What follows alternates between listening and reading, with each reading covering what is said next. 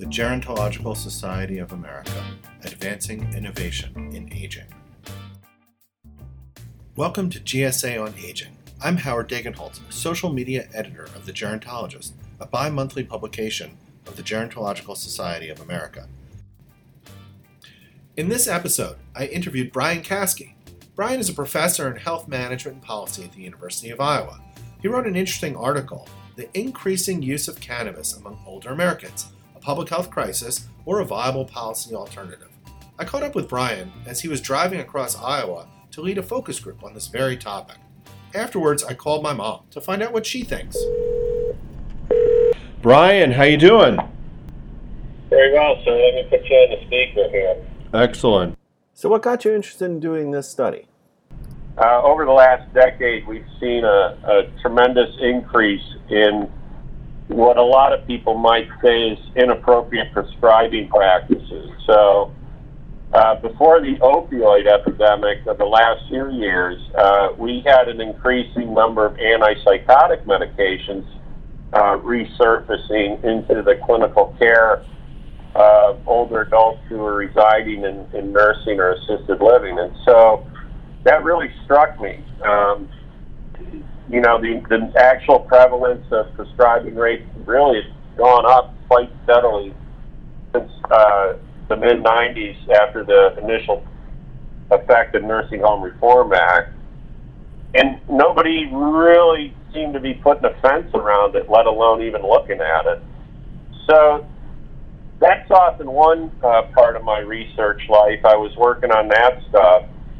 And in my uh, service role at the university, that's kind of what I was just talking about. I have a, a decent amount of uh, opportunity to engage with policymakers and, and otherwise in Iowa. And a senator uh, approached me about the same time I was doing this opioid and, and antipsychotic surveillance, and he asked me about cannabis. And he, Iowa, the state of Iowa, was thinking of uh, following the lead of our neighbors to the north and to the east, Illinois and, and Minnesota, and they didn't have any information on it. And so, as a part of that um, request, I did some background work for them, and we put together some hearings, and we had very compelling testimonies provided by, uh, for example, a, a vet, a person who served in Iraq war and suffered post-traumatic stress, and he uh, came back and found cannabis to be able uh, an effective way to manage his anxiety, his PTSD. And then there was a woman who had a uh, epileptic baby. It's just uh, just a impressive narrative about how she only was able to stop the baby's seizures uh, when she was able to provide the baby something called cannabis oil. And, and I didn't really know a whole lot about this at the time, so I was like, cannabis oil, what's that? Right. And so, um, what struck me, here's the flashpoint, uh, after we did that work, is nobody was talking about older adults. Right. And um, I was like, geez, holy cow. Um, it struck me, for example, that cannabis might be used as a substitute or a complement to all the opioids and antipsychotics that were being prescribed. And so, you know, as, a, as good research goes, that led to the question is, well, what's going on? Tell me one fun thing about doing this research in this population. Well, the fun thing is just meeting these older adults who have developed or evolved or their thinking about this issue has been changed uh, over time. I mean, think about it. You don't see this a lot in in aging. Uh, think about people's personality structure, for example. It remains relatively fixed once you hit a certain age. Uh, think about people's intelligence function. Um, it remains relatively fixed uh, for a certain period of age. Well, now we have this event out there called uh, medical cannabis, and you're seeing older adults change their attitudes uh, from attitudes they previously held when they were younger. And attitudes in this case would generally are moving them to be uh, more supportive of medical cannabis, not uh, always for themselves, but for other older adults who are experiencing pain or a disease. That's uh, for a lot of people. This is a big thing to witness in uh, their loved ones. So we hear stories like, "Oh, my neighbor had cancer," or "My brother experienced um, MS and he started taking cannabis, and it really seemed to help him." And it's those stories that really uh, they pull me in. And, and so I'm not a, a, a biologist, I'm not a, a, a clinician, so I don't really study that part of the phenomenon. But I'm hearing enough to say we should be studying it. And, and that's hopefully what this research uh, can provide a platform for, that people take this a little bit more seriously. So my conversation with Brian got cut off. He was driving through some rural areas, and we uh, had to end the conversation kind of abruptly. But after I talked to Brian, I thought, you know, I want to get a uh, reaction on some of the things that he's talking about. So I called up uh, somebody uh, who's kind of an expert in pretty much all things, at least as far as she's concerned. All right, I got a question for you. Are you ready? Yes. Um, do you think old older adults should use cannabis? If it's something that they've been using and they're used to it, and also if there's if there's a reason, you know, medical reason or there's the pain, yes. Would you use it? Would I use it? I don't know. I mean, you have Uh, you're you have a lot of pain that you deal with. Would you use it for pain?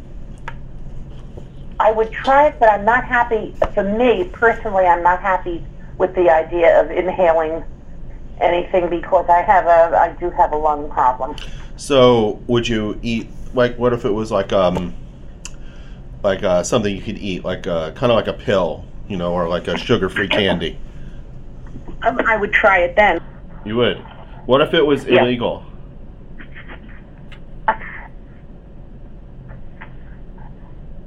I think that at a certain point in one's life, if there is, you know, pain that is difficult to manage and one could use cannabis to alleviate it, uh, yeah, I would use it if it was if it were illegal. So, what if your doctor said uh, you should try it? I would try it. Did you ever doc- ask your doctor about it? No. What about the woman that helps you with the pain, the acupuncturist? Uh, we've never discussed it. That that's never come up as a as a topic of conversation. You, why not? I mean, certainly she's thought about other stuff for you, right?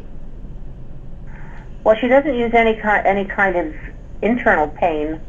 You know, anything that would that would be taken by mouth. How do you know? Uh, no, actually, I've never discussed it with her. do you think it's different than alcohol?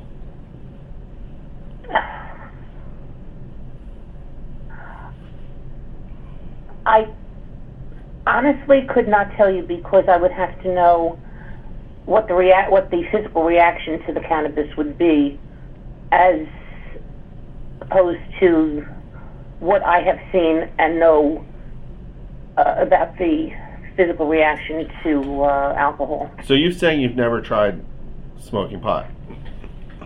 I've never tried one. You've never smoked pot? That was a question. Once. Once! Once! The truth comes out. Once. Uh, do tell. On the tape? You're on tape, Mom. You really want to know about my misspent youth, huh? Uh, it's it's somebody has to know. but I'm afraid to give it to you because you'll use it as a as a uh, as a as a hammer. You think I'm gonna blackmail you? I'm not. I'm just gonna put it on the internet. Oh, okay. All right. No, that's good. Well, thanks everyone for listening. I had a lot of fun talking to Brian and to my mom, and I look forward to speaking with you some more soon. That's what Bill Clinton said. He didn't inhale. I never, I never had sex with that woman. Are you there?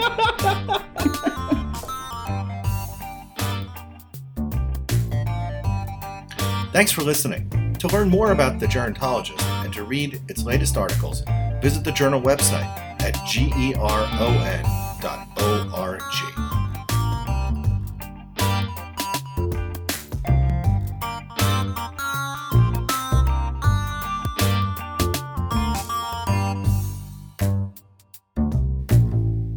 The gerontological Society of America was founded in 1945 to promote the scientific study of aging, to encourage exchanges among researchers and practitioners from the various disciplines related to gerontology, and to foster the use of gerontological research informing public policy.